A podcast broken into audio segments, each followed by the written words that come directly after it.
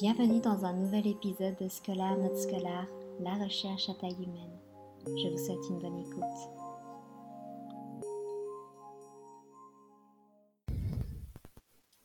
Bienvenue dans ce nouvel épisode de Scolar Notre Scolar, le podcast de la recherche à taille humaine. Aujourd'hui, j'ai le plaisir d'accueillir mon amie Yasmine Sridik, égyptologue, herboriste et praticienne en fleurs de bac. Bonjour Yasmine. Bonjour Alizé, merci beaucoup pour ton invitation du coup. Avec grand plaisir.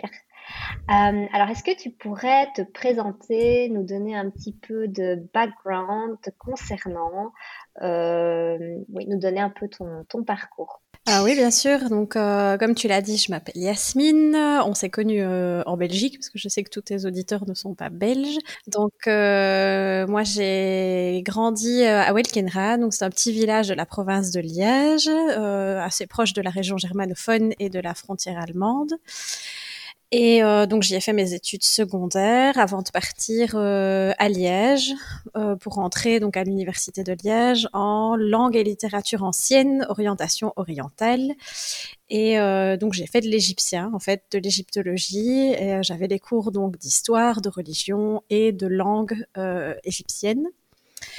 Et donc j'y ai fait tout, tout, mon, tout mon parcours académique, donc le bachelier et le master. Et alors c'est après le master euh, que euh, en fait j'ai un petit peu changé de vie. Euh, j'ai le premier objectif était de travailler dans la recherche et puis euh, ça n'a pas pu se faire avec le système de bourse qu'on a euh, qu'on a en Belgique. J'ai malheureusement pas eu la chance d'avoir euh, d'avoir une bourse pour continuer mes recherches et donc se pose la question de, de, beaucoup de chercheurs qui est de, de soit rentrer dans, je vais dire, la vie civile et de se mettre à travailler euh, dans un autre domaine, ou alors de travailler euh, dans son domaine de recherche, mais euh, sur fond propre. Ouais. ouais. Et donc, moi, je me suis dit dans un premier temps que je commençais à travailler et que je verrais si j'avais une possibilité par la suite. Et puis, de fil en aiguille, ben, j'ai fait plusieurs postes en intérim.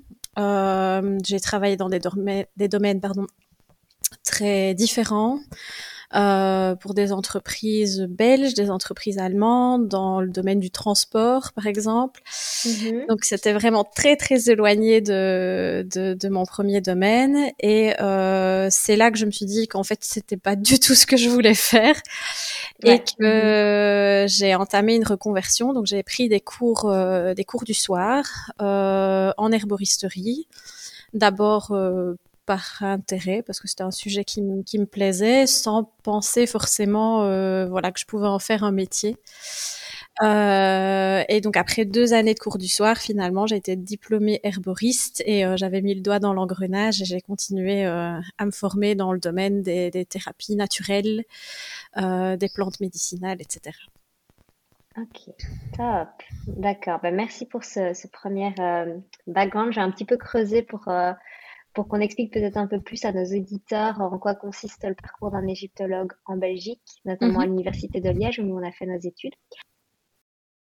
Donc oui, j'avais envie de te poser la question que donc tu nous as parlé du fait que tu t'étais euh, quel était encore l'intitulé du toi c'était LLM ou LLO, euh... littérature Oui, c'est ça, orientale. Oui, c'est ça. C'est ça. Donc toi tu as fait euh, tu es rentré à l'université en langue et littérature orientale, quand moi je suis rentrée à l'université en histoire de l'art et archéologie. Archéologie, oui. Et en fait, c'est quelque chose qui n'est pas nécessairement évident, notamment pour le système français. Oui. où les égyptologues sont formés, c'est ce, que, ce dont je parlais avec, euh, avec Fabien, mon premier invité, les mhm. égyptologues sont généralement formés euh, on va dire complètement, c'est-à-dire voilà à tout, aussi bien en histoire de l'art, même si l'histoire de l'art est souvent un peu le parent pauvre de l'égyptologie, mais en tout cas en langue, en, archéologie, euh, ce qui n'est pas le cas chez nous. En tout cas, ça se présente pas comme ça. Euh, donc toi, qu'est-ce que tu finalement quelle a été la différence par rapport à l'histoire de l'art et archéologie? Parce que tu as eu des cours en histoire de l'art et archéologie. Euh, au terme de ton master, tu étais formé essentiellement en quoi du coup? Euh, comme les, les, les, je vais dire les deux sections sont séparées, donc d'un côté l'histoire de l'art, comme tu l'as dit, archéologie, et de l'autre côté la langue. Même si j'ai eu les cours euh, d'histoire, d'histoire de l'art, d'archéologie spécifique à l'Égypte ancienne. Euh, on nous considère plutôt comme des linguistes, je vais dire. Mhm. Euh, on est, euh, on a une formation peut-être plus approfondie en langue égyptienne. Euh, même si je sais que voilà, il y en a, euh, il y a beaucoup d'étudiants en archéo, euh, comme tu l'as fait, qui ont suivi des cours de base de d'anciens égyptiens, de néo-égyptiens, etc. nous, on avait vraiment donc une formation approfondie dans ce domaine-là. ça allait donc des premières années à l'apprentissage de la grammaire et de la conjugaison, à au fur et à mesure bah, la lecture de papyri en hiératique par exemple euh, mhm. euh, le, commentaire de texte, etc. Donc, est-ce que tu peux, aussi pour les personnes qui ne seraient pas égyptologues, nous expliquer un petit peu quels sont les différents niveaux de langue et, développement de la langue égyptienne Parce que c'est pas non plus euh, quelque chose qui est peut-être nécessairement connu de tous, que mhm. la langue égyptienne a évolué au cours du temps. Tu parlais d'anciens égyptiens, de, de moyennes et néo-égyptiens. donc, ce sont tous des éléments, des différentes étapes de la langue égyptienne. Est-ce que tu peux nous en dire euh, peut-être un peu plus, ne, fût-ce qu'au niveau euh, chronologique, comment ça s'est développé et jusqu'à jusqu'au copte, peut-être pour donner un peu une idée euh, de, combien en fait le philologue euh, égyptologue mm-hmm. est amené à traiter des textes très différents tant par leur niveau de langue que par euh, même la nature de, de, la que ce soit des, des, éléments administratifs ou, la littérature par exemple. Oui. Euh, alors on n'est pas spécialiste dans toutes les, je veux dire tous les états de langue, toutes les mhm. parties de l'évolution de la langue.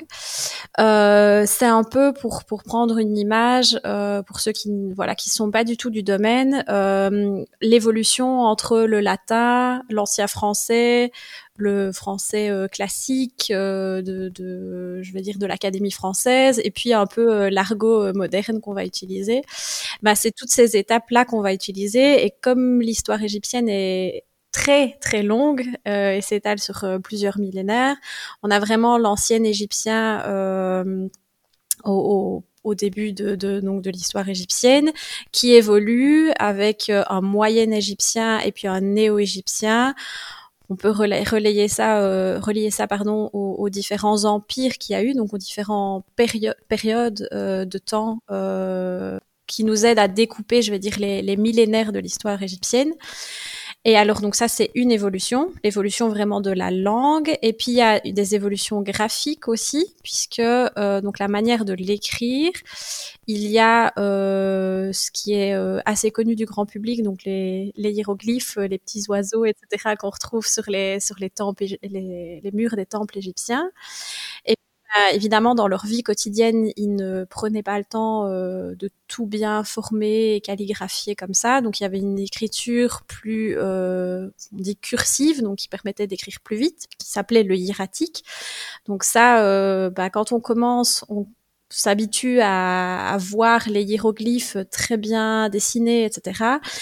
Puis, ce n'est que quand on maîtrise très bien ça qu'on arrive à cette écriture euh, cursive où euh, parfois le signe n'a plus rien à voir avec, avec le hiéroglyphe.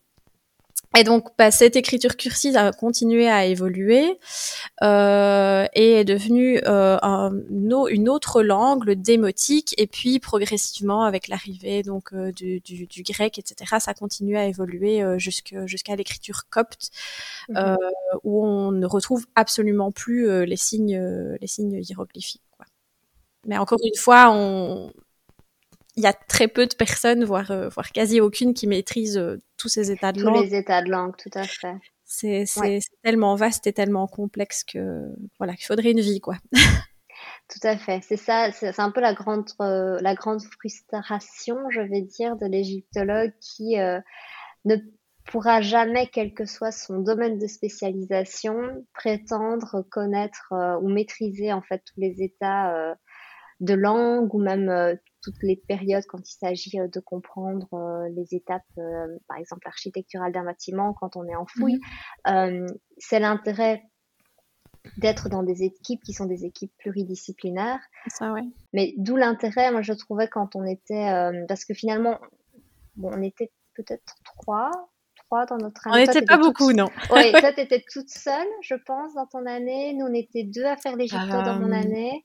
Oui, en fait, comme, euh, comme on rentre en, langue et littérature orientale, mhm. on est plusieurs en première année, mhm. mais on pas tous euh, les, mêmes choix d'options. Donc moi j'ai choisi l'égyptien, il y a des personnes qui avaient choisi l'hébreu ancien par exemple mmh ou euh, l'assyrien. Enfin voilà, donc euh, on est ensemble pour les cours généraux, mais pas forcément pour les cours de langue. alors je vais dire que l'égyptien a une certaine popularité par rapport à d'autres d'autres langues. Donc on a quand mmh même des gens qui suivent le cours en première année en pensant que c'est euh, ça va être euh, facile et, et ça pas d'apprendre de chiffrer euh, les hiéroglyphes. Et puis bah, en deuxième année on est clairement c'est clairement quasi des cours particuliers quoi. On n'est pas beaucoup. C'est ça voilà. Et, et ce qui m'amenait au fait que c'est du coup très agréable d'avoir des cours avec des personnes bah, comme toi qui, qui, ne sont pas dans la même aujourd'hui on dirait des majeurs des mineurs dans la même majeure que, que, que, que, que, ce que j'étais. Parce qu'en effet ça offre une une plus grande amplitude sur la, sur la matière égyptienne en fait. Et, mmh. Qu'on n'a pas nécessairement de base par notre formation, en tout cas en Belgique. Euh, mmh. Il faudrait refaire des masters. C'est vrai que moi, typiquement, j'avais décidé de ne pas refaire un master pour ne pas déjà entrer dans le monde du travail euh, avec euh, trois ans de retard. mais c'est vrai que c'est une formation qui est pas facile parce que du coup, tu pars déjà, en tout cas, me semble-t-il, dans notre université, avec quand même un malus qui est que si tu n'as fait qu'un master, ce qui est a priori euh, la manière générale dont on se forme. On ne doit pas faire 30 masters pour arriver à se former. Euh, mais tu, tu, c'est vrai que tu vas être plutôt spécialisé dans un domaine plutôt que dans un autre. Et je pense qu'aujourd'hui, ça n'a pas vraiment changé. Et donc voilà, donc du coup, ça c'était un petit peu pour, euh, pour l'université, pour les spécificités du, du, système belge, où en effet, on, soit on se spécialise en histoire de l'art archéologie, soit en philologie. Et toi, donc toi, tu, as, tu t'es spécialisé en philologie. En philologie, oui. C'est ça. Et ce qu'on a aussi en commun, c'est que finalement, euh, on a été formé essentiellement par des linguistes, donc des personnes qui euh, qui aiment la langue euh, pour la langue, je vais dire, qui aiment le parce que la langue a ses mécaniques propres qui sont évidemment extrêmement intéressantes. et toi, finalement, le chemin que tu avais choisi déjà avec ton mémoire, c'était différent. C'était plutôt être ancré sur l'individu. Avec, si je me souviens bien, ton sujet de mémoire était sur les, les famines et comment on le retrouve ça dans les textes? Est-ce que tu peux nous C'est ça. Euh, C'était euh, en fait sur euh, les catastrophes naturelles. Mhm. Et alors, j'avais pris deux exemples de catastrophes, enfin, étudié deux exemples de catastrophes naturelles qui étaient les sécheresses qui engendraient les famines et euh, les pluies violentes pour prendre vraiment deux, deux phénomènes euh, antagoniste, je vais dire. Euh, et donc, euh, bah, j'étais en langue et littérature, donc il fallait bien mm-hmm. que je traite le texte. Donc, euh, j'avais euh, repris des textes et donc je m'étais pas facilité la tâche parce que c'était de l'ancien empire jusqu'au nouvel empire. Donc, par rapport à ce qu'on disait tout à l'heure, ça passait par plusieurs états de langue. Mm-hmm. Et euh, pour moi, euh, c'était très important de d'avoir quand même toujours un ancrage euh, et une référence à l'archéologie et à l'iconographie. Donc, j'avais comparé en fait les informations qui figuraient dans ces textes avec ce qu'on pouvait apprendre par ailleurs euh, grâce aux fouilles archéologiques ou à l'analyse euh, à l'analyse de l'iconographie des différentes euh, des différentes époques. Mhm. alors, c'était pas purement philologique, clairement pas. on m'a dit plus tard que c'était plutôt historique en fait de de, de mêler voilà les, les, les, différentes sources pour avoir euh, bah, des informations simplement sur la vie des gens. Donc, comme tu disais, moi, je n'ai pas fait un mémoire euh, sur la langue euh, en tant que telle, sur le fonctionnement de la langue, mais plutôt sur un phénomène que vivaient les Égyptiens anciens à différentes périodes, etc. Euh, donc voilà, euh, mais comme je pense en France, par contre, il n'y a pas d'histoire, enfin, il n'y a pas d'historien de l'Égypte, l'Égypte mhm. ancienne. Euh, donc on est euh, égyptologue avec, euh, enfin vraiment plein de casquettes quoi. Il y en a qui s'occupent de la religion, etc. Mais il n'y a pas d'études d'histoire uniquement. Oui, non, c'est vrai. Ouais. Et donc on m'a dit après que bah, c'était une démarche plutôt plutôt historienne d'aller s'intéresser à l'individu, à son histoire, à comment il l'a vécu, comment il l'a raconté. donc voilà. Nous on, on estimait que c'était de l'égyptologie tout court, mais voilà. Ouais, c'est vrai. C'est vrai qu'il n'y a pas de. Certaines personnes vont se dire bah, je suis égyptologue et historien des religions parce que dans les faits, ils vont travailler davantage sur le domaine de la religion. Mais c'est vrai que de base, on est soit plutôt ancré sur les textes ou alors mhm. plutôt ancré sur le matériel archéologique, les, différents artefacts, les objets de musée. Mais c'est vrai qu'on n'a pas de formation euh, d'histoire égyptienne. Voilà, c'est c'est quelque chose qu'on apprend de par on a des cours d'histoire, oui, oui c'est ça, c'est le cas, mais euh, la démarche historienne, par exemple, bon, le, les cours, le cursus d'histoire est différent du mhm. cursus que nous avons eu avec des cours de critique historique et autres que j'ai suivi, par exemple. Je sais pas si toi tu oui, je les avais suivis aussi, mais euh, bah du coup la, la cette partie de la formation euh, historienne de critique historique à l'université mhm. de Liège était plus plutôt considérée comme le, le, socle commun des, de toute la faculté de philosophie et lettres. Oui, c'est vrai. Donc c'était mhm. pas spécialement propre à l'histoire, et donc euh, je sais que les historiens ont eu euh, des vraiment des cours de méthodologie, par exemple, etc. que nous on n'a pas, et alors bah on, on va je sais pas si on peut dire on apprend sur le tas, mais en tout cas, on utilise le matériel, nous, euh, mhm. soit la traduction de texte, soit euh, les, les, les, documents euh, iconographiques ou archéologiques, pour écrire l'histoire de l'Égypte. Mais on n'a pas cette formation vraiment euh, d'historien en tant que tel, quoi. Ouais, ouais, tout à fait. Et donc, tu disais après, tu, tu, voilà, tu n'as pas pu avoir, c'est vrai, les systèmes de bourse, on en avait déjà parlé lors de dernier épisode, mais nous, on a soit des bourses internes à l'université, soit des bourses externes qui sont des bourses au niveau donc du FNRS, du Fonds national de la recherche scientifique. Et ce sont des bourses, ben, on n'a pas beaucoup de budget pour ce type de, de recherche. Donc, évidemment, c'est très compétitif. Euh, on passe, Voilà, c'est très compétitif. On passe pas tous et euh, voilà, les, les, critères de sélection ne sont pas euh, nécessairement parfois très clairs ou ne sont pas en tout cas euh, ne reflètent pas évidemment le, le, la qualité ou la non-qualité d'un individu, d'un chercheur. C'est simplement, bah, parfois c'est simplement une question de chance, une question de place dans telle ou telle commission mmh dans mmh laquelle on, on va soumettre notre candidature. Donc toi, à ce moment-là, il a fallu donc faire le choix de travailler plutôt dans un autre domaine, le temps de, de oui voir un petit peu ce que tu allais faire justement de ce bagage-là. Et puis tu expliquais, tu t'es tourné vers l'herboristerie en pensant au départ que tu n'en ferais pas euh, un métier. Oui. Euh, et puis finalement, euh, maintenant tu as lancé euh, ta comment est-ce qu'on appelle ça? C'est micro-entreprise C'est euh... euh, pas considéré euh, par euh, en Belgique comme une micro-entreprise. C'est une activité complémentaire parce que j'ai un travail euh, sur le côté. comme j'ai fait bah, au début en, en, quittant l'UNIF, je postulais à des bourses de recherche en Belgique ou en Allemagne en ayant un contrat de remplacement ou un CDD. Mm-hmm boîte ou dans une association. Euh, donc c'est euh, c'est à titre complémentaire qu'on dit. Donc euh, voilà, j'ai une, une, activité complémentaire.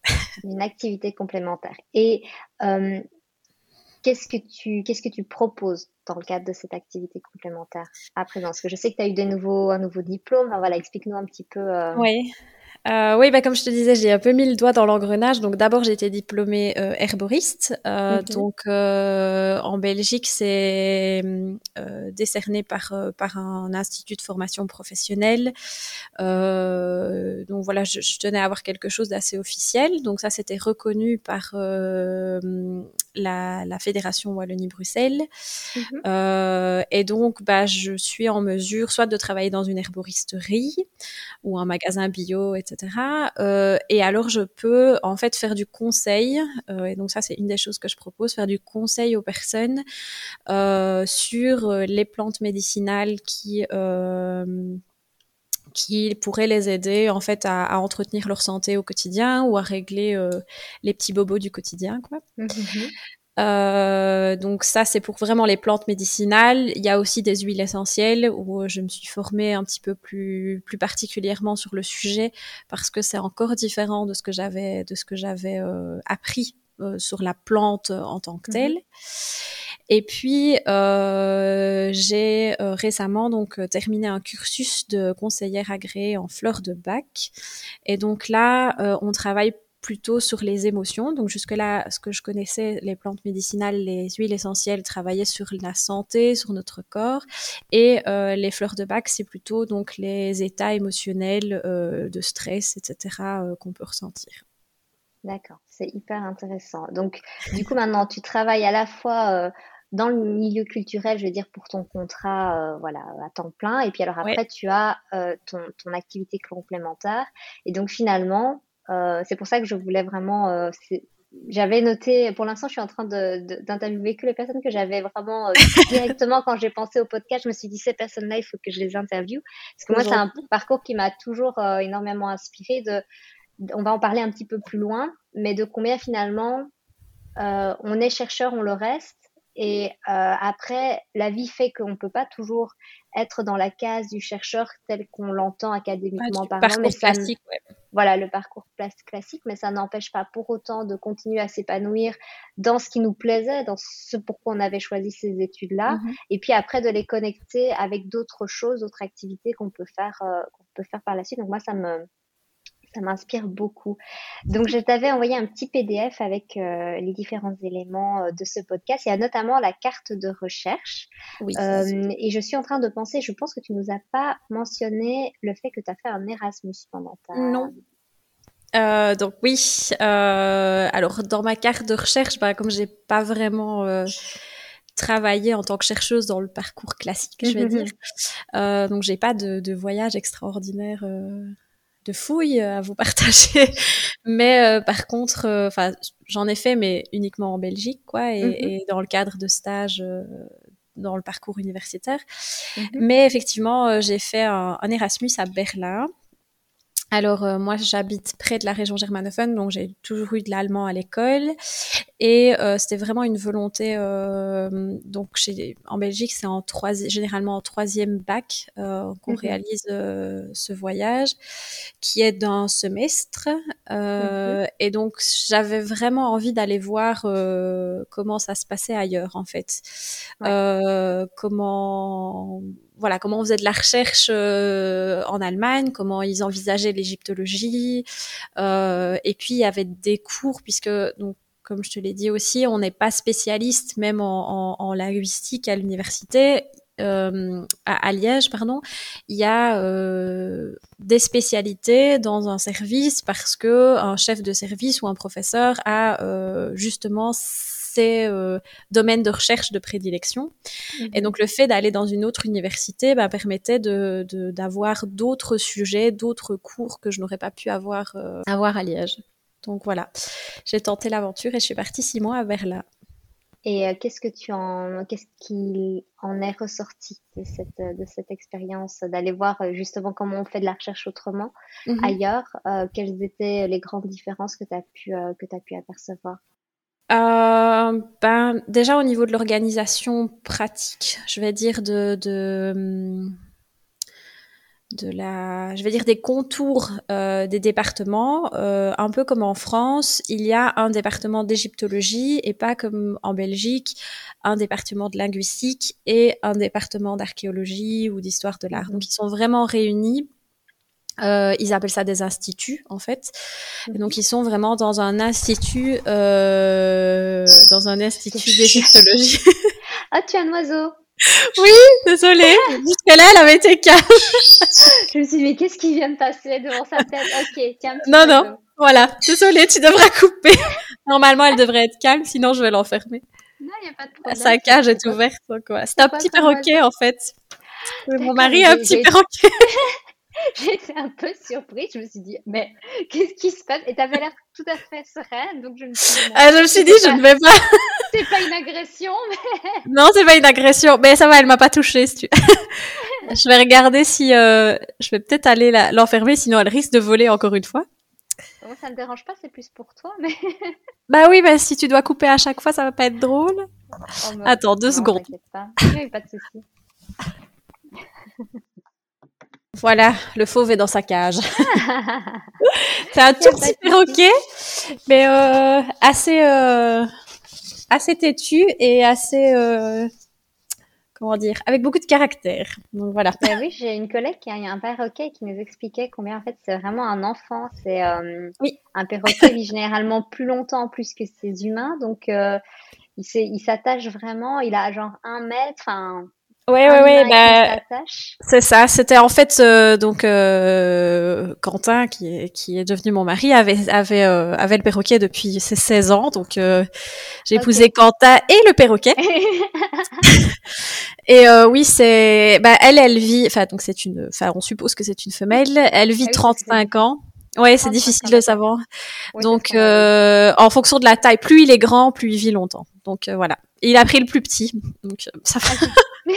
Mais bon, on est encore bon pour. Euh, donc, il a eu à, à 15 ans. Euh, on est encore bon pour 15-20 ans, à mon avis. Donc, euh, on doit s'habituer.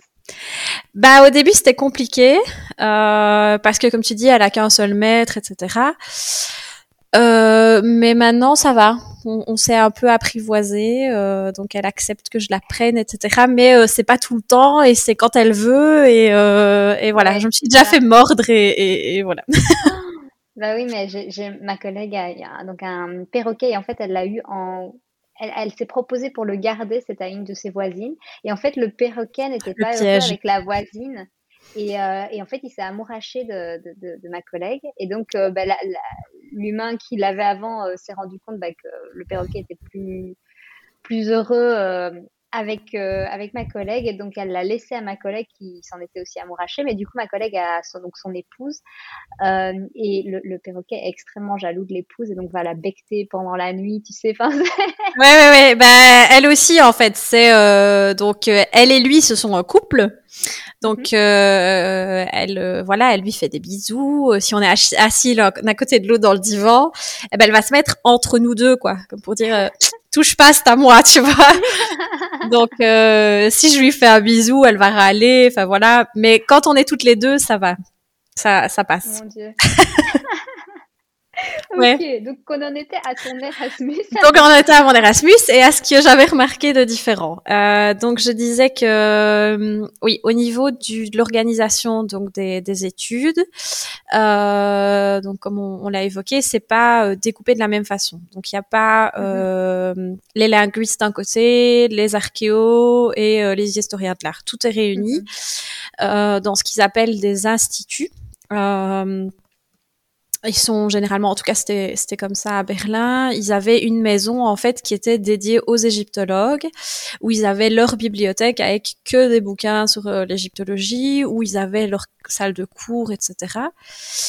Et euh, ils fonctionnaient beaucoup, en tout cas pour euh, les, les fins de bachelier et master, puisque c'était avec eux que j'avais cours, en en séminaire. Donc ils avaient euh, un séminaire euh, par euh, semestre, par exemple, en je ne sais pas moi, en hiératique sur mhm. un thème ou un papyrus, etc. Donc c'est pas des cours, c'était pas des cours théoriques, c'était vraiment on va aborder une question précise qu'on va retourner dans tous les sens mhm. durant un semestre et puis on passe à un autre thème, par exemple ils ont beaucoup, aussi beaucoup plus de travaux pratiques.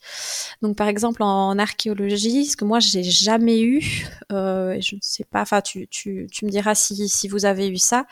Euh, nous, on fonctionnait beaucoup avec des cours ex cathedra, où on, mm-hmm. voilà, on prenait note, euh, voilà, on, on des questions, on avait un article à lire, mais c'était tout. Là, ils avaient carrément, euh, par exemple, des exposés à faire. Donc, euh, ils devaient présenter un site euh, ou présenter je ne sais pas moi, un, point précis de l'archéologie ou de l'iconographie égyptienne. Donc euh, au niveau du travail, euh, ils ont beaucoup plus ce genre de, de, de travaux pratiques à faire euh, seuls et à venir présenter en fait le résultat de tes recherches en séminaire. Quoi. Ouais, on avait ça aussi, mais en séminaire aussi, mais en master. C'est vrai que les trois années de bachelier, c'est plutôt... Ça dépendait des cours, je n'ai pas souvenir euh, pour l'égyptologie, est-ce que j'ai dû faire des travaux? Je pense que, en fait, on avait un travail à rendre en fin d'année, mais par contre, je sais que mes cours euh, d'assyriologie euh, et de Mésopotamie ancienne, là, on avait plusieurs, euh, plusieurs sites à présenter. Et c'est vrai que ça forme beaucoup sur euh, la méthodologie, en fait, de comprendre comment les anciens fouilleurs fonctionnaient, comment euh, les fouilles ont été reprises actuellement. Euh, c'est vrai que c'est très formateur comme type de, de travail. Ok. Et, tu, tu n'as pas eu de problème avec la langue parce que c'est quand même pas la langue la plus aisée. Oui, c'était c'était pas facile. alors même si, comme je le disais, j'avais eu des cours des cours d'allemand ou je peux avoir euh, par exemple des chaînes de TV en allemand euh, à la maison. Mhm. Euh, entre la langue allemande que tu vas entendre à la TV ou que tu as appris en secondaire pour te présenter, savoir tenir une petite conversation, ça n'a rien à voir avec le, le, discours scientifique et donc et même en fait les, les, les, les mots de vocabulaire que tu utilises au quotidien. Donc moi j'avais déjà deux ans, par exemple, d'égyptien derrière moi. Les termes de grammaire, de conjugaison euh, sont différents. Même en français, quoi, quand tu vas dire un, un, un sujet, un complément direct, etc. Bah tout ça, en fait, tu dois l'apprendre en allemand. Donc euh, outre le fait d'apprendre une nouvelle matière, parce que j'avais j'avais des nouveaux cours, par exemple, j'ai appris le néo-égyptien, donc cette, cette euh, nouvelle forme de l'égyptien ancien. J'ai commencé à l'étudier là-bas. Donc ça, c'était quelque chose de totalement nouveau. Et en plus, avec du vocabulaire grammatical euh, ouais différents. Euh, pareil pour euh, l'arabe, parce que ça on n'a pas précisé, mais on a, comme on est en linguistique, on a plusieurs langues, enfin on peut apprendre plusieurs langues. Ben, j'ai commencé à apprendre euh, l'arabe classique en allemand. À Berlin, oh mon À Berlin, oui. oui, oui, je ne simplifie pas. Non, je ne facilite pas la tâche. Donc, euh, tu as, une espèce de, de, de, de, jonglage avec trois langues dans ta tête où tu te dis, OK, ce qu'il vient de me dire, c'est ça en arabe, donc c'est ça en allemand, donc c'est ça en français, je dois lui répondre en allemand, donc tu retraduis. Donc, ouais, c'est une gymnastique mentale. Euh. Ouais, ouais, ouais, j'imagine bien. Bon, tu en es sortie vivante. Je me souviens, tu, es revenue en classe un jour, euh, tu étais euh, J'ai réapparu. ben oui, mais donc en fait, c'était quand même une expérience, euh, ben, j'imagine, qui t'a énormément appris aussi sur la manière de faire la recherche. C'est ça, même au niveau personnel, au niveau échange avec avec avec eux, parce qu'ils ne fonctionnent pas du tout pareil. Donc oui, mm, mm, c'est formateur, c'est vrai. Ok.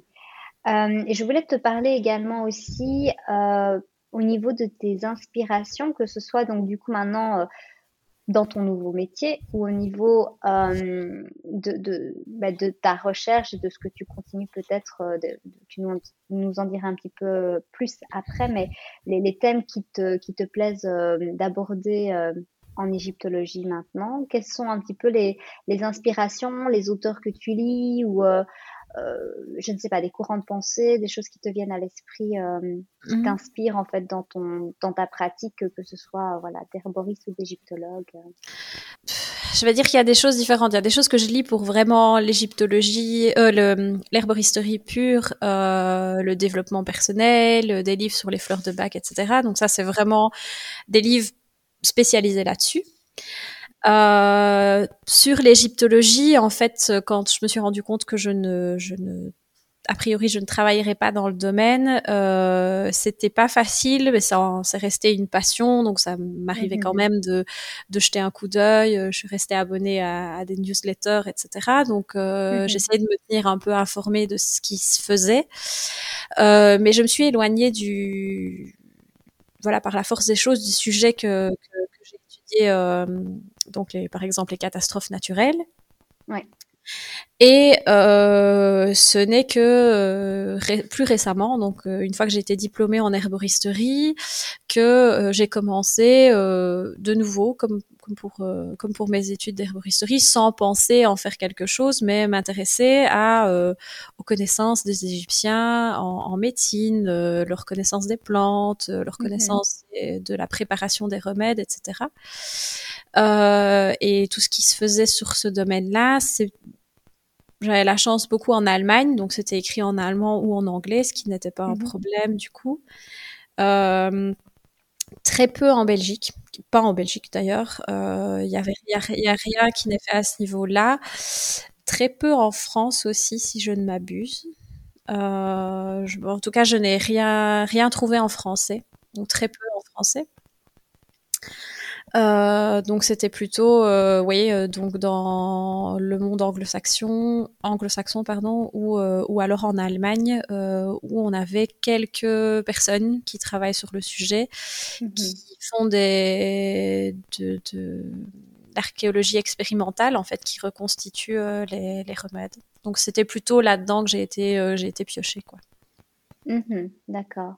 Ce qui m'amène du coup à ce qui se cache dans ton agenda ou ce qui s'est caché dans ton agenda parce que tu as quand même pu, tu me disais, donner une conférence euh, il y a peu euh, qui mêlait euh, ton, ta nouvelle passion, l'herboristerie, les fleurs de bac, ce traitement holistique, et à la fois ta, ta formation d'égyptologue. C'est ça. alors, je ne sais plus la date. ça doit être en 2021 quand même. Mhm. Donc c'était c'était euh, à la fin du Covid. Euh, oui, j'ai en fait, comme je disais, j'étais restée abonnée à des à des newsletters euh, d'égyptologues et j'ai vu totalement par hasard passer une conférence, enfin un appel à, à à candidature pour euh, une mhm. conférence qui euh, traitait des plantes médicinales en fait dans, dans l'Égypte ancienne. Et je me suis dit oh, tiens intéressant, euh, c'est ce que je fais, mhm. c'est ce que j'ai fait donc donc je commençais à jeter un coup d'œil et puis je me suis dit bah moi, je pourrais dire des choses sur le sujet. je pourrais peut-être amener un angle un peu différent. Mhm. et donc, j'ai décidé d'envoyer un abstract et j'ai été prise. Donc, euh, j'ai dû, euh, j'ai dû alors euh, vraiment plonger dans les recherches. Jusque là, c'était resté très superficiel pour mon intérêt mhm. personnel. Donc là, j'ai, un petit peu plus approfondi et je suis pas une spécialiste dans le domaine de, de, de la des papyries médicinaux et mhm. médicaux de, de, de l'Égypte ancienne. Donc ça, c'était clairement pas quelque chose que je pouvais expliquer à des égyptologues de formation. Euh, par contre, j'étais euh, herboriste, ce qui ne l'était pas. Donc, euh, j'ai pris l'angle le, vraiment d'analyser les connaissances égyptologiques au regard de l'herboristerie moderne et de ce qu'on connaît sur les plantes, les médicinales. Et j'ai fait donc une conférence là-dessus sur comment dire les compétences de préparateurs de remèdes des Égyptiens anciens grâce à ce qu'on connaît aujourd'hui euh, des, différents principes actifs qui peuvent se trouver dans les plantes. Ce qui est hyper intéressant parce que du coup, euh, encore une fois, tu étais lié à l'humain et à comment l'humain va faire sien toute une série de, connaissances euh, empiriques. Et qui sont en fait, comment dire, il y a toute une série de choses d'intuition qui ont été vérifiées par des expériences. Euh, ils avaient une connaissance des, différentes plantes. Et quelles ont été tes conclusions euh, au niveau justement de ce, de ce profil égyptien euh, de, de, thérapeute par les plantes Oui, oui. Bah, comme tu dis, ils ont fait beaucoup de... Enfin, c'était une transmission orale et une transmission empirique. Donc, alors, on, on a tous, en tout cas beaucoup d'égyptologues, ont entendu de parler de remèdes un peu farfelus avec euh, mm, mm, mm, des, crottes de crocodile ou ce genre de choses.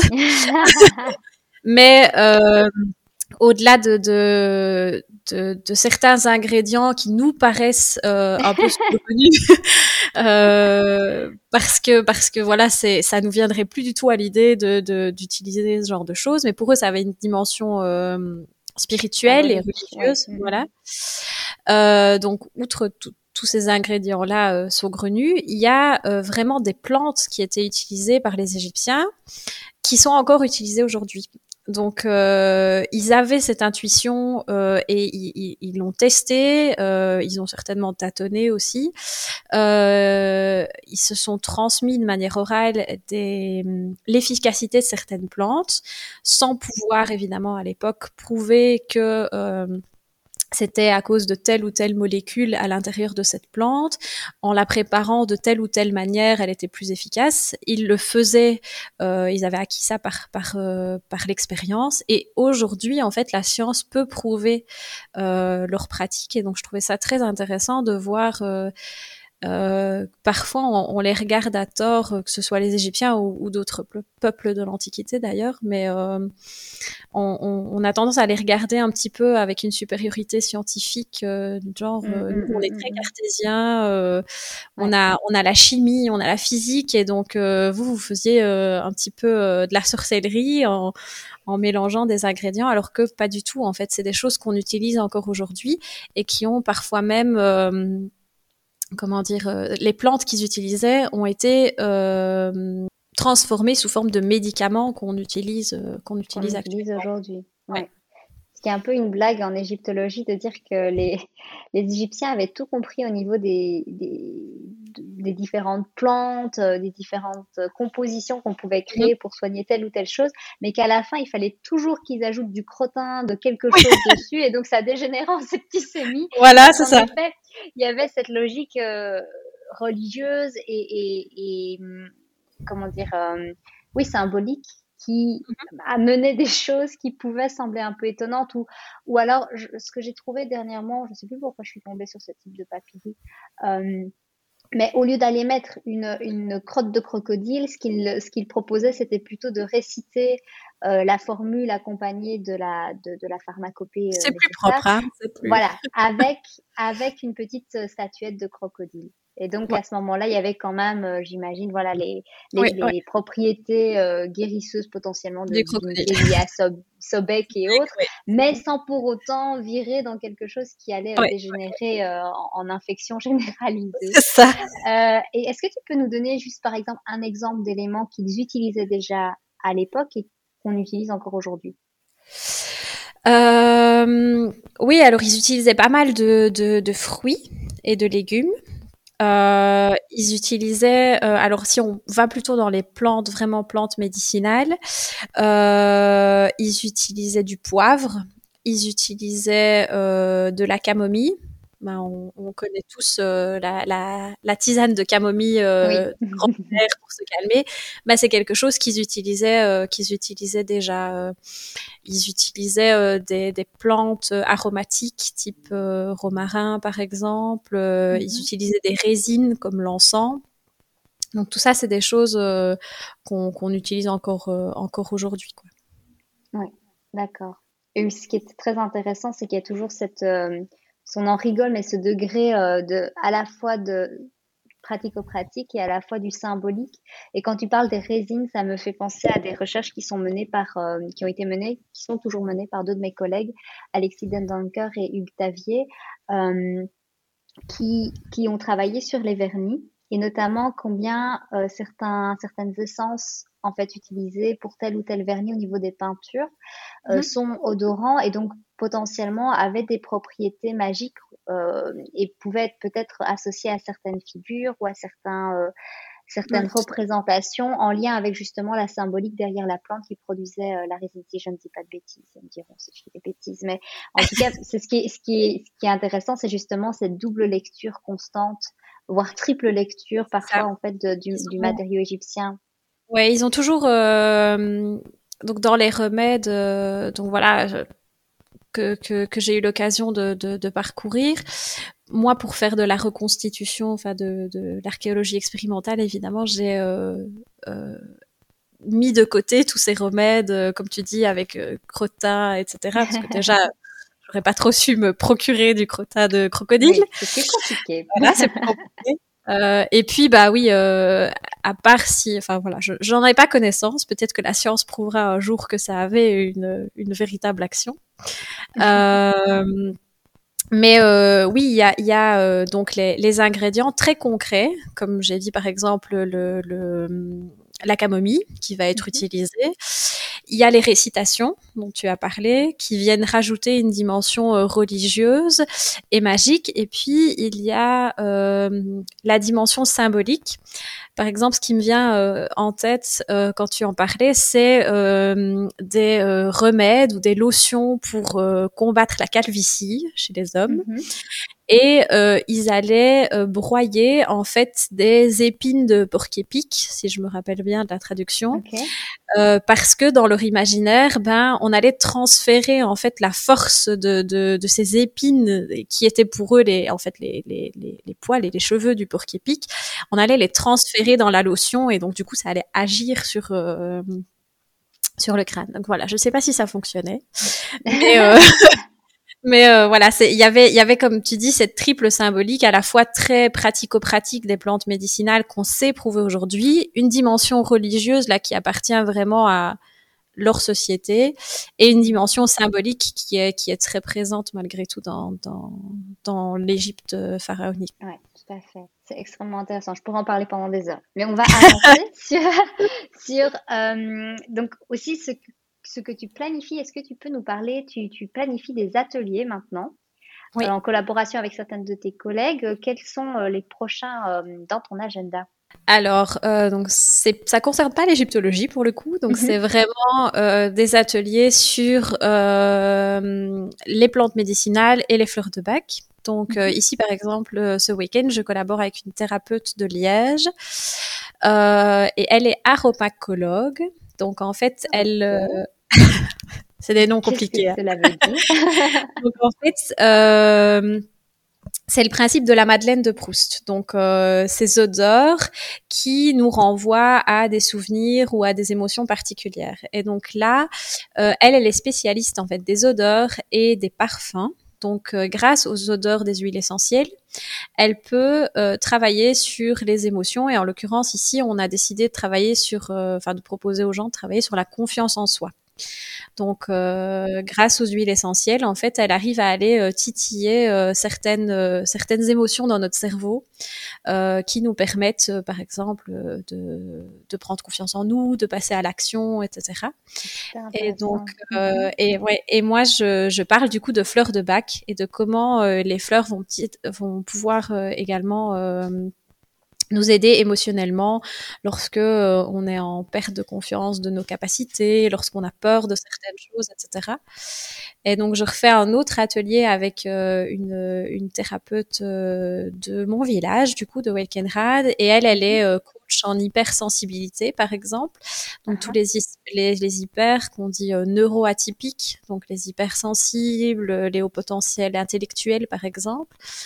Euh, et là, en fait, elle leur propose un coaching euh, pour euh, apprendre à, à, à, mieux vivre des émotions qui sont parfois extrêmement fortes chez ces populations-là. Euh, donc avec des méditations par exemple ou euh, des petits exercices de pensée positive, de d'identification des émotions parce que c'est pas toujours facile pour eux de, de, savoir vraiment ce qu'ils ressentent. Et là aussi en fait on vient y glisser la possibilité de d'être aidé par les fleurs de bac pour que ça glisse un peu plus facilement. Quoi. Ah, c'est super. J'ai hâte de rentrer en Belgique pour, assister à ça. Avec plaisir, on t'accueille si tu veux. ouais, ouais, franchement, ça me, ça me dit bien. Mais écoute, est-ce qu'il y avait d'autres choses que tu voulais euh, nous partager par rapport à, à cela ou est-ce qu'on passe à la deuxième partie qui est plutôt euh, justement toi en tant qu'individu? Oh, On peut passer à la prochaine partie, pas. Donc j'avais trois grandes thématiques que je voulais aborder avec toi. Mmh Et puis alors, euh, des, des, petites questions rapides. Je finis toujours l'interview comme ça. Euh, on, on, a un peu euh, parlé de, de, de, déjà de tout ça. Mais donc, changer de voix, qu'est-ce que, comment est-ce que tu l'as vécu? Qu'est-ce que, quels sont, quels ont été les déclics qui sont faits peut-être de ton côté? Reprendre des études par la suite c'est pas, ce n'est pas évident. Mm-hmm. Euh, quel a un peu été ton retour d'expérience par rapport à tout ça? Bah, changer de voix, pour moi, c'était un petit peu euh, par la force des choses. Donc, euh, je fais pas partie de ces personnes qui ont eu une révélation un matin, qui se sont dit, en fait, j'aime plus ce que je fais et je vais changer. Mm-hmm. Euh, donc, comme on l'a dit, j'ai postulé à plusieurs bourses et puis euh, au fur et à mesure que je voyais certaines portes se fermer, euh, je ne me voyais pas ne pas commencer à travailler. Mhm. Euh, donc voilà, et, et, puis euh, comme je l'ai dit, j'étais dans des milieux qui étaient très très loin de, de nos études, euh, où j'étais pas du tout euh, stimulée comme j'aurais aimé l'être, et euh, se pose alors la question de est-ce que c'est ça que je vais faire toute ma vie? Mhm. euh, mais j'étais un peu perdue en fait. L'égyptologie, euh, bah, ça tu, tu, le sais, c'était une passion depuis depuis l'enfance. Mhm. Euh, comme toi, je me voyais rien faire d'autre. Donc j'avais pas de plan B. J'avais pas de. Oui, j'avais des, des, des, hobbies, etc. Mais rien de concret, comme on nous dit. C'est ce sera quoi ton vrai métier, quoi. Donc pour moi, le vrai métier, c'était l'égyptologie. Oui, bien sûr, oui. Euh, donc il m'a fallu, ça n'a pas été facile en fait. Il m'a fallu euh, le temps de d'atterrir, de, de parce que c'est un autre monde en fait. Une personne euh, que, que je connais de l'université, que tu, tu reconnaîtras peut-être, m'a dit euh, il y a un autre monde à l'extérieur. Et en fait, quand on est dans le parcours académique, euh, c'est peut-être ce que t'ont partagé tes autres tes autres interlocuteurs. On ne voit pas vraiment l'extérieur. Enfin, moi, je ne m'imaginais pas sortir de ce parcours académique, faire mon bachelier, mon master, mon doctorat, travailler dans la recherche. Euh, et en fait, quand euh, j'ai pas eu les bourses, j'ai été forcée de revenir à cette vie civile. Et puis, euh, ben, on atterrit, c'est pas facile, on fait des jobs alimentaires, et puis on se rend compte qu'en fait, il y a d'autres possibilités à l'extérieur, et que, euh, ben, on va pas se mentir, à l'extérieur, euh, nos études de néo-égyptien, ça parle à personne. donc, euh, donc en fait, tu es obligé de te reconvertir par la force des choses parce que parce que euh, c'est pas comme euh, comme euh, comme les historiens qui peuvent choisir d'être prof d'histoire ou oui. quand tu finis égyptologue, euh, c'est c'est tu, tu vas rien faire d'autre que de l'égyptologie, à part si tu l'associes avec autre chose autre chose comme moi j'ai fait euh, herboriste égyptologue quoi. Oui.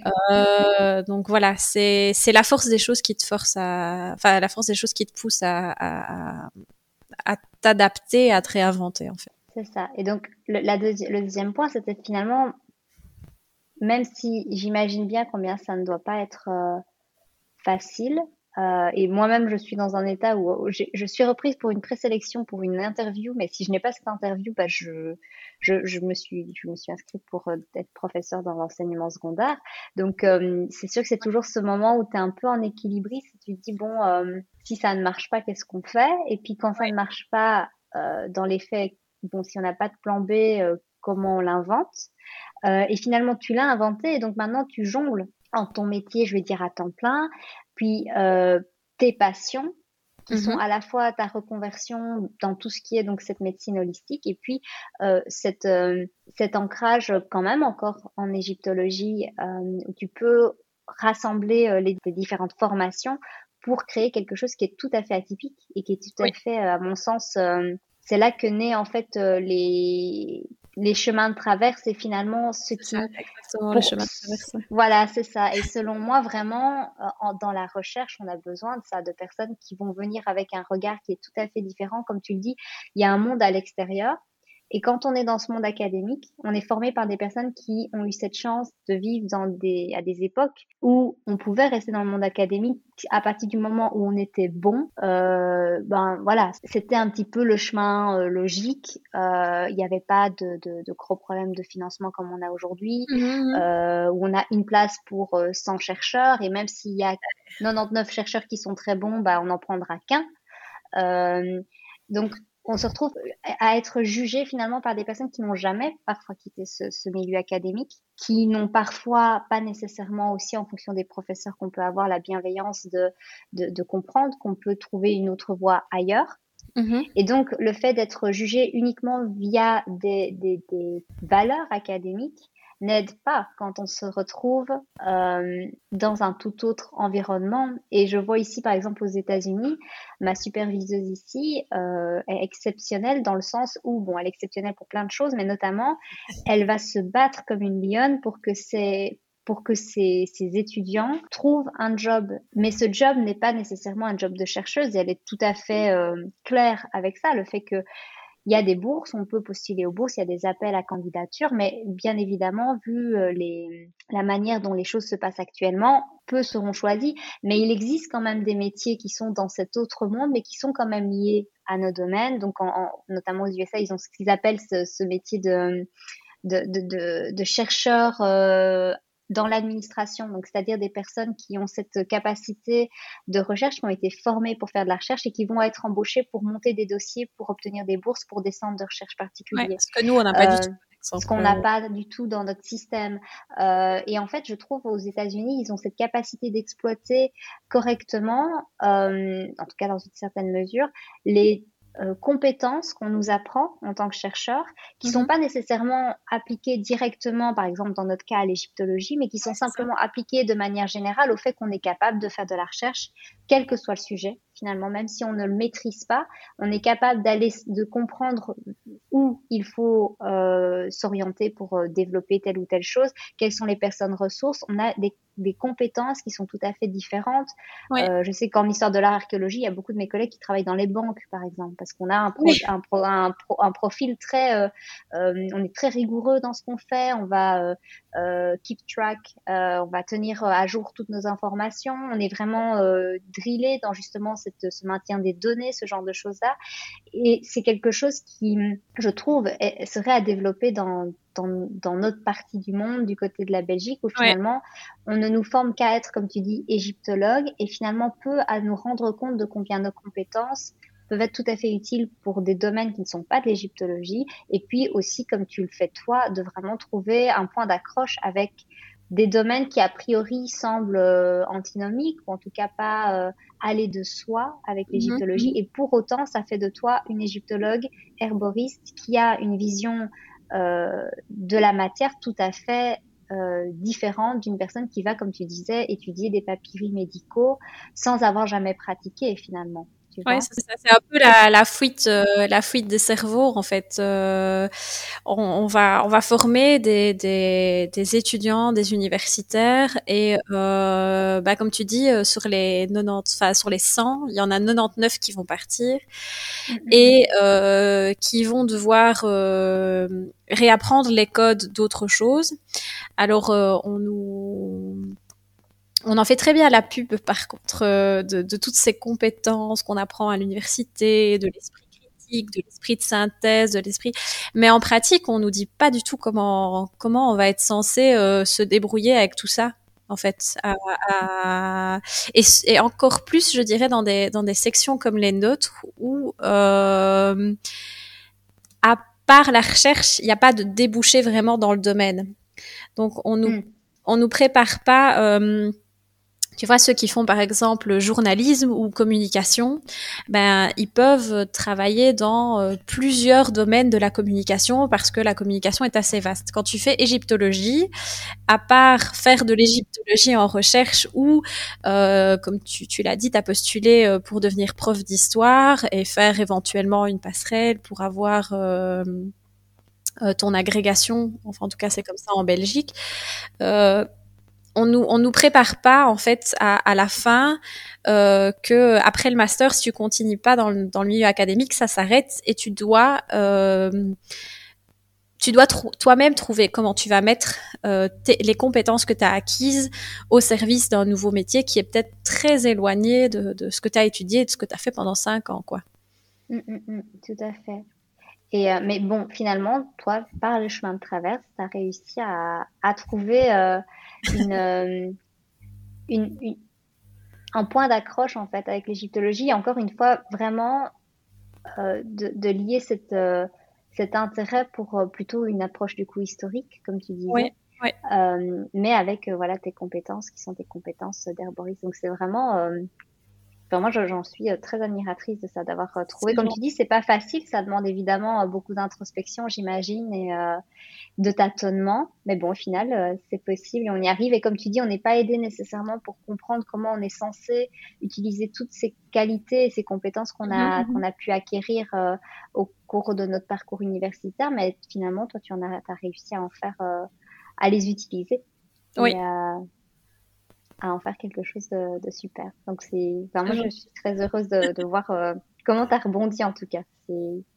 c'est aussi un peu le. Je me souviens quand on, il y avait un peu ce discours à l'université. Euh, de euh, ta ton premier jour à l'université où on te dit regarde bien ton collègue à droite, ton collègue, à, gauche, à, la fin. C'est ça. Et celui devant, celui derrière, à la fin de l'année, il en restera qu'un. Ouais. Je me demande si on dit ça dans toutes les universités ou si c'est. Ben moi, c'est un discours qu'on avait. Je... Ouais, je sais pas. Moi, c'est un discours que j'avais entendu avant parce que vu que je suis euh, la première dans ma famille à avoir fait l'université, on avait un peu cette peur de l'université, de se dire euh, l'université c'est que pour les élites sociales en fait. Oui, c'est vrai, c'est vrai. Et donc, euh, c'était pas facile de, de se sentir euh, nécessairement appartenir à ce milieu, ce qui est aussi aussi quelque chose euh, dont, justement qui va qui est mon, mon dernier point, c'est je pense qu'on vient de, de, de, milieux sociaux qui sont bah, euh, classe moyenne, je pense. C'est ça, oui. Ouais, ouais. Euh, et je pense que aussi toi, la première à faire. Voilà, toi aussi, tu es first gen, comme ils disent ici aux USA. C'est pas nécessairement facile de se sentir euh, à sa place et euh, on fait sa place, c'est sûr. Mais je pense qu'il y a euh, toute une série de d'obstacles que moi je, je, me rends compte avoir euh, déjoué comme je pouvais, parfois de pas savoir nécessairement comment comment répondre à des réflexions qui n'étaient pas nécessairement très appropriées. Parce que toi comme moi, on a cette euh, cette spécificité, c'est qu'on est toutes les deux des, des femmes de couleur. Parce que toi, tu es, euh, du coup, c'est ton papa. Mon papa est, marocain, oui. Et marocain, c'est ça, avec ton joli prénom Yasmine. Voilà. Ça vient de ton papa. et je voulais savoir si toi, c'est vrai que tu dis bon voilà, j'ai pas travaillé dans, t'as pas travaillé dans la recherche en tant que tel. Moi, je sais que c'est question de, je sais pas si on parle de discrimination, quoique c'est un peu de la discrimination en négatif avec des personnes parfois qui me lâchent que bah oui, mais c'est facile parce que maintenant euh, les postes sont tellement euh, des postes où on va te dire que c'est inclusif, euh, tout ça, tout ça. positive. Voilà, finalement, tu as plus de chance en tant que femme de couleur parce que tu es une femme et en plus t'es de couleur d'avoir un poste, ce qui est tout à fait faux. Mhm. mais c'est une hypocrisie aussi de, de, la part de certaines institutions de, de mentionner ça parce que c'est simplement du politiquement correct. et c'est une autre manière encore d'invalider parfois leur, leur de certaines personnes. Mhm. Euh, mais c'est vrai que moi, c'est dans mon parcours de recherche que j'ai plutôt rencontré des personnes qui avaient des, des, des manières de me parler ou, euh, ou simplement j'étais un peu l'égyptologue exotique. Euh, qui, voilà, c'est très désagréable. Et quand, quand tu commences à 20, 23 ans, tu sais pas nécessairement comment réagir à ça. Ouais, euh, tu comment, pas plus. Oui, et puis tu peux, euh, généralement, ce sont des personnes qui sont plus, plus âgées que toi aussi qui se permettent ce type de réflexion-là. Donc, euh, tu sais pas nécessairement toujours comment réagir. Euh, donc, toi, tu, voilà, dans le domaine de la recherche en tant que tel, tu ne l'as pas vécu ainsi, mais est-ce que toi, dans ton, quand même, dans ton parcours, c'est quelque chose qui t'a, hum, pas défini, parce que j'aime pas nous dire, enfin, me dire qu'on me définit uniquement par ça, mais en tout cas, c'est quelque chose qui t'a aussi euh, amené à grandir sur certains points et à te mhm. définir d'une manière différente. Oui, euh, je l'ai pas spécialement ressenti à l'université, donc pour ça je dois dire que notre parcours universitaire, j'ai pas, j'ai pas senti une discrimination ou un racisme. Euh, C'était euh, Peut-être pas aussi multiculturel que maintenant, parce que je suis retournée mhm. à l'UNIF et ça allait beaucoup plus. Euh, mais j'ai pas ressenti euh, cette euh, voilà de remarque particulière. Mhm. Euh, plus, je vais dire à l'école, à l'école primaire ou secondaire. Mhm. Alors si ma mère nous écoute, elle te dira que c'est elle qui devait aller aux réunions et pas mon père. Oh, mon Dieu. Mais euh, non, c'était c'était c'était vraiment parce que ben voilà euh, certains certains professeurs, tu dis parfois euh, plus âgés, etc. avaient une image de ce à quoi devait ressembler ma famille. Et donc oh quand, le courant, quand, le courant, passait pas trop bien, alors je disais à ma mère, faut que tu ailles à la réunion des parents. Et puis il faisait l'appel, la maman de Yasmine. Et puis ma maman en fait pour je crois que même toi, tu ne la connais pas. Elle est blonde et elle a des yeux bleus. tu me l'avais dit, oui. je suis noire de cheveux, bouclés, un petit peu typée. Donc, euh, donc voilà, il y avait toujours ce choc de ah ah ah, ok, oui. Euh. donc c'était plutôt, euh, c'était plutôt ça, mais voilà, c'était pas Enfin, ça m'a pas euh, empêché de, de faire euh, de faire un très bon parcours scolaire, mmh euh, comme certaines personnes ressentent vraiment et, et, et, et sont vraiment victimes de cette, cette discrimination. Moi, c'était pas le cas. Enfin, je peux pas dire que c'était le cas. Mmh euh, Peut-être plutôt dans dans le milieu du travail, euh, dans dans tu vois les les, les candidatures, les entretiens d'embauche euh, peut-être un peu plus, mais ça ne m'a jamais empêché malgré tout de, de trouver euh, de trouver du job, enfin des jobs. Euh, et c'est peut-être aussi une question, euh, voilà, de, de, la manière dont euh, j'ai été éduquée. C'est vrai que moi, je misais pas du tout là-dessus et que j'avançais un petit peu en mode en mode bulldozer, mmh sans trop me soucier de, de, de voilà ce qu'on, allait pouvoir dire là-dessus. donc c'est plutôt, je dirais, dans, dans des milieux assez peu multiculturels, ou des petits villages, mmh, mmh, ou sur le milieu du, enfin dans le milieu du travail. Enfin, quand tu, fais des candidatures, euh, pas tellement à l'université et puis dans la recherche, ben je je peux pas dire. Euh, voilà, mm, mm. Mais je trouve que c'est toujours important d'en parler parce que euh, même si toi, comme moi, moi je peux pas, par exemple, dire comme tu le dis que j'ai été victime de discrimination. Comme tu dis, peut-être un peu plus en primaire, parce que, bah, pareil, je venais de petits villages où j'étais la seule personne de couleur enfin mes sœurs aussi. Mais par exemple, justement, mes sœurs, mes, deux sœurs et moi sommes, sommes adoptés et il y a un, un, racisme intégré qui est tout à fait différent en fonction de la région dont on vient. Euh, moi, je suis d'origine sri-lankaise, j'ai une de mes sœurs qui est origine, euh, originaire du, du, centre de l'Inde et j'ai ma plus jeune sœur, elle est d'origine d'Haïti. Donc elle est, euh, elle est, elle est typée différemment et euh, le racisme qu'elle a pu vivre était autrement plus euh, violent, je dirais, que, que, que ce que moi ah j'ai pu vivre je ne sais pas si tu as eu ça aussi, mais quand j'ai quand, quand, quand, on était sous Vigipirate, euh, donc je voyageais beaucoup euh, pour, pour les fouilles et pour aussi, euh, parce que mon, mon mari maintenant euh, vivait dans le, dans le sud de la France, puis il a vécu au Canada, donc j'étais je, quand même pas mal souvent dans des avions.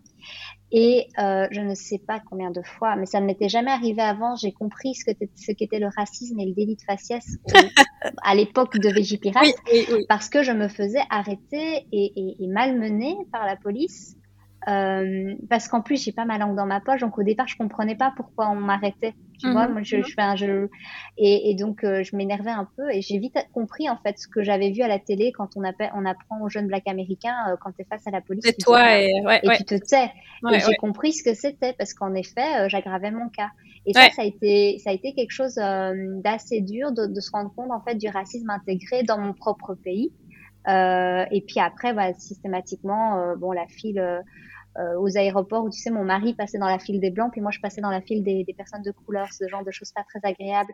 Et c'est vrai que je trouve c'est important d'en parler parce que même si on n'a pas été, euh, enfin, je, je, moi en tout cas, je considère que j'ai été assez épargnée par rapport à ce, par rapport au racisme, aux discriminations et puis tous les obstacles qui finalement je connais des collègues, enfin des collègues ou des, personnes de mon entourage qui ont eu plein de désillusions par rapport à euh, au fait que ce milieu académique, ce milieu des hautes études ne leur appartenait pas parce que euh, ils ont tellement rencontré d'obstacles avant même de franchir la porte de l'université euh, où on leur disait qu'ils n'appartenaient pas à ce milieu de la société qu'en fait ils n'ont même pas essayé par peur. Euh, c'est le cas notamment aux États-Unis. J'en parlais avec certains de mes collègues ici où ils sont beaucoup plus euh, ouverts à discuter de ces problématiques-là. C'est pour ça que je je trouve ça toujours important de les mentionner, même si, euh, encore une fois, moi, je me, considère, euh, je considère avoir été assez euh, préservée, mais c'est une réalité oui, tout à fait. qui n'est pas toujours facile à, à, gérer, je pense simplement qu'en en, en discutant simplement. oui, je, je, suis d'accord avec toi bah, je l'ai pas ressenti. J'étais pourtant de la première génération, comme tu dis. Donc, euh, mmh moi, mes parents, euh, ils ont fait leurs études secondaires et puis euh, ça s'arrêtait là parce qu'à l'époque, mmh ça suffisait amplement pour pour commencer dans dans le milieu du dans le monde du travail, quoi. Mhm. Euh, mon grand-père, du côté de mon père, est quand même euh, donc la génération juste avant euh, est arrivé en Belgique pour travailler dans les mhm. mines. Donc euh, jamais, jamais ils auraient imaginé euh, avoir une, une, deuxième, troisième génération qui qui, qui fait l'université. mes parents m'ont pas bridé. Ils ont enfin voilà, mon père a pas pu euh, vraiment euh, faire les études dont il avait rêvé, donc il a toujours dit bah toi tu, tu feras ce que tu voudras, même si euh, mhm. quand tu annonces que tu veux faire égyptologie, c'est pas c'est pas je fais médecine ou droit quoi. Mais donc du coup ils m'ont pas ils m'ont pas bridé dans le sens où ils m'ont dit c'est pas un milieu pour nous, c'est pas un milieu pour toi, où tu vas avoir des difficultés, pas du tout. Euh, c'était plutôt, bah, comme tu disais tout à l'heure, euh, une, une, conception de l'université comme quelque chose de très élitiste, de très dur, mm, mm, euh, quand tu n'appartenais pas à ce milieu-là, ouais. Euh, parce que dans leur génération, c'était pas du tout le cas. Quoi. On, ceux qui allaient à l'université étaient parfois fils de médecins, fils d'avocats, ouais. etc. Euh, donc ils m'ont dit, bah voilà, vas-y, essaye, tente le coup. Si ça marche, bah voilà, et si ça marche pas, bah tu feras autre chose et il y aura pas de souci. Et puis ça s'est très bien passé. Donc la question de se posait plus, euh, ne s'est plus posé après quoi. Ouais, Mais euh, moi, c'est plutôt dans, dans, dans, mon entourage, quoi, en rencontrant des gens, en rencontrant euh, les, des amis de, de, de, mon compagnon, ou euh, voilà, en faisant du sport, etc. Ou tu vois, t'entends ces petites remarques du genre ah oui, mais enfin les Arabes, en fait toi c'est pas pareil. et voilà, oui. c'est des choses comme ça qui m'amusent. Et puis finalement, bah comme tu dis on a la liberté d'en parler avec eux parce qu'ils apprennent à te connaître, ils voient que tu es une personne tout à fait normale et, et c'est mmh. et, et, donc du coup tu dis bah oui mais est-ce que tu en connais d'autres tu vois? Et alors en général bah la discussion euh, ça permet un peu de de, de déconstruire certains stéréotypes qu'ils ont euh, simplement en ne fréquentant pas ces, ces, ces communautés euh, différentes culturellement quoi. C'est ça, tout à fait. Et je pense, oui, comme tu dis, vraiment le, le fait de, de, simplement discuter, c'est pour ça que j'ai pas envie, tu vois, de, parce que j'ai entendu aussi ce type de discours-là. Oui, mais maintenant les femmes, on peut plus rien leur dire. Et alors en plus, quand elles sont de couleur, on peut plus rien leur dire en plus parce que tout est, euh, c'est un peu la, ce qu'on appelle la white fragility. Et on peut pas trop dire parce que mon Dieu, ils vont se sentir un petit peu, euh, tu vois, mis sur la sellette. Euh, et c'est moi, ça me fait beaucoup rire. Mais c'est vrai, comme tu dis, moi j'en ai beaucoup ri. Et puis en fait, maintenant, à 30 ans, je me dis, j'en ai beaucoup ri pour m'en pour, pour, pour m'en protéger parce que sinon ça m'aurait ça m'aurait impacté. Et je pense que ça m'a impacté dans mon estime de moi et dans la vision que j'avais de moi-même dans les limites que je me suis imposées ouais, ça, inconsciemment. Mmh, ouais ça, ça Mais, ouais. voilà. Mais je, je, je viens d'un milieu comme le tien où mes parents ont toujours été euh, dans le, le respect l'admiration que j'osais faire le pas euh, mmh. de, de, de, de franchir le, la porte de l'université. Mais je me souviens aller à l'université avec ma maman et la première fois, c'était un autre monde autant pour elle que pour moi.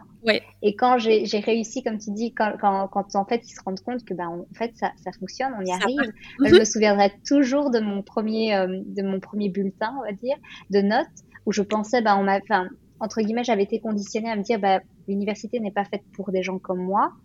Euh, j'avais eu des profs hein, d'ailleurs qui m'avaient dit ça, que l'université, je me défie comment ça ne réussirait ah pas. Ah là là, je suis arrivée. C'est encourageant. C'est toujours très intéressant, hein, mais c'est des personnes qui étaient très frustrées. J'en ai entendu parler par la suite, mais bon. Et donc, euh, et, et, tout ça pour dire que quand j'ai eu mon bulletin de notes et que j'ai vu qu'il n'y avait pas de rouge et que j'avais j'avais des super bonnes notes, je suis allée réveiller mes parents. Il était 5 heures du matin. C'était le cours, je sais pas si tu l'as suivi, de cours de Monsieur Tunja, qui était à 8 heures du oui. matin. Oui, oui. Souviens oui. Il fallait pas être en retard. Et donc, je prenais le train à 5h30 pour être sûre d'être arrivée à 7h à l'université et être là à 8h pour le cours. Et donc, je me levais très tôt. Et donc, je me souviens que j'étais allée réveiller mes parents. Et je leur avais dit, j'ai, tout réussi, j'ai rien en dessous de 16. Et je revois mes parents se lever, mais comme des momies, tu sais, de leur tombe, comme ça, boum. Des formations professionnelles. Mais t'es sûr, c'est ça. Et, de, et de, mon papa me dit, mais t'es sûr, ils se sont pas trompés de bulletin parce qu'il est, genre, c'est pas possible, on a réussi, tu vois, on a réussi, c'était un peu un travail d'équipe. Oui, c'est une victoire collective. Oui. une victoire collective. Et puis alors de, de courir jusqu'à l'ordinateur, tu sais, c'est encore un ordinateur, un PC euh, qui était euh, fixe ouais. dans ma chambre, et de regarder et de rester comme ça en se disant mais non, c'est bien mon nom, c'est bien mes points. Et c'est comme tu dis, c'est une victoire collective en fait. Et c'est à la fois quelque chose de beau et à la fois du coup c'est aussi ça fait partie de notre histoire. Et comme tu dis, bah, toi, t'es petite fille euh, bah, de mineur. Du coup, moi, je suis petite fille euh, au-dessus de mes, mes, parents. Ils sont tous agriculteurs. Mm -hmm. C'est une fierté. Mais du ouais, coup, aussi, c'est quelque chose à, qui fait complètement partie de notre identité. Et qui, si par exemple, je le vois vraiment aux USA, c'est quelque chose qui est très valorisé. Avec sa part d'hypocrisie, évidemment, comme je disais, dans des institutions. Euh, voilà. Mais euh, chez nous, j'ai pas le sentiment euh, que ce soit valorisé comme ça. Non en non. tout cas. On n'a pas ce culte, euh, ce même, enfin, aux États-Unis, euh, de, de, ce que j'en connais de l'extérieur, mm -hmm. évidemment. Après, tu en parleras certainement mieux que moi. Il y a quand même un culte de la réussite, en fait, ouais. que qu'il n'y a, a, pas chez nous. Et en fait, euh, enfin, on dit, on dit souvent, nul n'est prophète en son pays, mais mm -hmm. il y y a assez peu de, de de cocorico belge de waouh euh, ce sont des enfants de troisième génération ou des mm, mm, enfants mm. d'ouvriers qui ont réussi et on met pas forcément ça sur sur un piédestal avant que peut-être il y a une, une, une reconnaissance à l'étranger et que la personne revienne et qu'on dise regardez, elle est super connue à l'international et puis euh, voilà. c'est vrai. C'est vrai. Et du coup, ça impacte, je pense, quand même la vision qu'on a de soi-même. Euh, parce qu'au début, euh, quand on commence, on se rend peut-être pas nécessairement compte que c'est possible. Qu'on appartient en fait on a tous les droits d'appartenir à ce milieu-là et c'est pas parce qu'on n'est pas issu de familles qui ont fait l'université comme tu disais qui sont fils de médecins euh, qui ont toujours fait l'université parce qu'ils sont ils ont été euh, qui sont issus de milieux bah, qui ont été plus favorisés auparavant euh, en fait, et comme tu le dis, aujourd'hui, je pense quand même, comme tu le disais, à l'université, il y a plus de diversité que quand on y était. Oui, ça change. maintenant. Oh là là là là. Le coup de vieux. oui, on était peut-être la première génération, enfin, ou plus ou moins dans les premières générations euh, à, à, à, le faire. Et donc, forcément, on avait l'air euh, plus seul. Mais euh, en y retournant, franchement, euh, j'ai l'impression que, que, que c'était beaucoup, beaucoup plus multiculturel que, que quand on y était. Tout à fait. J'ai eu cette même impression au cours des dernières années. C'est euh, une évolution positive. c'est ça. Et c'est vraiment cette notion pour moi de sentiment d'appartenance. On a le droit d'appartenir à ces milieux-là. Et, et, et c'est en racontant ces histoires, je pense, que c'est important en fait de montrer que c'est possible, que ça existe et que et qu'on n'est pas prédéterminé en fait à faire quelque chose euh, en fonction de d'où on vient. Et c'est comme tu dis, c'est des histoires très très à l'américaine dont on moque souvent d'ailleurs du point de vue européen, mais qui je pense sont nécessaires à entendre pour se rendre compte que qu'en fait c'est possible. Et c'est simplement en l'intériorisant, en se rendant compte qu'il n'y a pas de barrière, de prédéterminisme en fait dans, dans ce qu'on est. Tout à fait. Donc ça, c'était ça l'intérêt en fait pour moi de, de poser un peu la question, euh, même si bon on en avait déjà parlé. Je sais que comme toi, comme moi, voilà, on, est, on a été relativement épargnés, mais ça mhm. reste quand même quelque chose euh, qui fait partie de notre identité et de la manière du coup dont on dont on interagit avec le monde et dont on pratique euh, nos professions. Oui, tout à fait. Voilà. Donc, je vous laisse terminer avec des petites questions rapides si oui, tu as rien à ajouter. Euh, alors, dis-moi, est-ce que tu es plutôt thé ou café? Alors, sans hésitation, thé. J'allais dire, à mon avis, tu es quand même plutôt thé dans ta herboristerie, tout ça. Euh, plutôt pas excitant, mais, plutôt, tisane. Non, non, non, euh, sans, sans, sans note d'humour, je bois pas du tout de café parce que j'aime pas le goût. Euh, et donc plutôt thé et euh, tisane, euh, tu sais, les trucs que tout le monde trouve dégueulasses pour se soigner. voilà. Ah oui, et donc vas-y, donne-nous un petit peu une, ton, ton petit must-have pour l'instant. En, termes de, de, tisane ou de thé, je sais pas, quelque chose qui, justement par rapport à, ce, tes connaissances, quelque chose qui toi t'aide beaucoup euh, Alors, qu'est-ce que je prendrais pour l'instant? Ce que j'ai pris dernièrement, parce que j'ai été bien enrhumée, alors, je sais pas, enfin je pense qu'il fait beau où tu es, en Belgique, il... ouais, ça va, ça dépend. Bah, il, fait chaud, mais il fait moche. Ok. Mais bon, vas-y. oui, il a fait froid et on a changé beaucoup de température. On est passé du chaud au froid et donc euh, euh, j'ai bien aimé le Ravine Sarah. Euh, c'est C'est? Une, c'est une plante. Alors, si je ne m'abuse, malgache. Et alors, ça existe en huile essentielle où euh, maintenant de plus en plus ça se démocratise, donc ça, on arrive à en trouver sous forme de feuilles, donc on peut en faire des tisanes de ces feuilles. Alors ça a une odeur assez puissante. L'huile essentielle, euh, l'huile, ça ne sent pas la crotte de crocodile, hein, je rassure tout le monde. euh, l'huile essentielle, euh, ça a cette odeur de Vix un peu. Pour ceux qui connaissent la marque, ah, je sais pas si ça existe qu'en Belgique, je sais pas. Je crois non, en France ça existe, je pense. Je suis pas sûre. Enfin, les, les types pommades euh, pour pour euh, pour euh, respirer, etc. Mhm. Pour mieux respirer. Et, bah donc l'huile essentielle a un peu cette odeur là, et bah dans une moindre mesure la feuille aussi. Mais ça marche très bien. C'est une très bonne antivirale. donc voilà, si vous êtes, si vous avez une petite grippe ou autre chose, vous n'hésitez okay. pas. Bon à savoir. Parfait. Alors, est-ce que c'est vrai que j'avais un peu designé ça pour des personnes qui font. Bah, ceci dit, comme tu dis, tu as refait de la recherche un petit peu. Est-ce que quand tu as fait justement ces recherches pour ta conférence, ça a été plutôt en ligne ou est-ce que tu as fait en bibliothèque? Euh, Plutôt en ligne, je dirais, mhm. parce que de nouveau par par la force des choses, parce qu'en fait, comme je, je fais je fais un temps plein, euh, j'avais pas énormément de temps en semaine pour aller à la bibliothèque. Ça m'est arrivé une fois ou deux quand je ne trouvais vraiment pas la, la version euh, PDF en ligne d'un article en particulier, donc ça m'est arrivé d'aller à la bibliothèque, mais a priori plutôt en ligne. D'accord. Et quand tu travaillais, je veux dire, en tant qu'étudiante, est-ce que tu avais une, bibliothèque que tu préférais à une autre? Euh, bah, je rester très classique. Hein. C'était la bibliothèque euh, des orientalistes. Ouais, tu avais euh, celle-là. Ouais, je travaillais souvent dans celle-là parce que bah, par facilité, j'avais j'avais tous les ouvrages sous la main. Et puis, euh, pour ceux qui connaissent, donc cette bibliothèque euh, de sciences de l'Antiquité était séparée en deux. Il y avait les classicistes latin grec d'un côté. c'est vrai, c'est une scission. Voilà, c'est ça. Il y avait une espèce de ségrégation euh, euh, et en fait, il y avait, y avait pas énormément d'orientalistes, donc euh, on avait souvent euh, le champ libre de ce côté-là. C'est vrai. C'était toujours assis à la, à la table du fond à droite, je me souviens. Ah, près de l'escalier. près de l'escalier. Ah, j'avais pas un trop long chemin pour monter chercher les livres à l'étage. Oui, ça fait pourri. C'est vrai que c'était une bibliothèque agréable parce qu'il y avait peu de monde, mais maintenant, en effet, j'ai l'impression que étonnamment, alors que je pense que les études de lettres ne sont pas, je veux dire, pour un jeune actuellement, c'est peut-être pas euh, nécessairement ce qui vient encore plus à l'esprit que de notre temps, parce que mm-hmm. tu te dis, bon, la crise économique, tout ça, et pourtant, euh, j'ai l'impression qu'elle est beaucoup plus remplie que lorsque nous étions étudiantes. Pardon? Ils ont trouvé notre cachette, donc. Euh. Ouais, je pense. Mais c'est vrai que c'est pas nécessairement. J'ai déjà vu des gens qui avaient des cours qui ne ressemblaient pas du tout à nos cours. Tu sais, des cours avec des graphes. Euh... Ouais, ouais, ouais. Des intrus. des intrus, des intrus. Ok. euh, alors, est-ce que du coup, tu. Ben, toi, tu as un travail de, de la journée, mais quand tu dois te concentrer, ben, par exemple, pour créer euh, tes ateliers, pour faire ta recherche, par exemple, euh, pour tes conférences, euh, pour créer du mhm. contenu.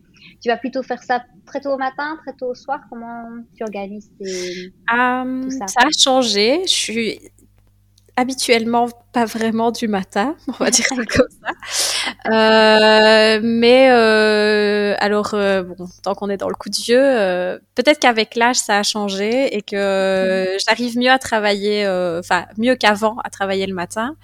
Mhm. et comme tu dis, j'ai un job la journée, donc je fais des, des trajets, je suis nafteuse, donc je fais des trajets en train et donc ça m'arrive de travailler en partant au travail le matin. Ok. D'accord. Oui, c'est bien le train du coup. Pour, euh, pour ça, c'est toujours euh, intéressant.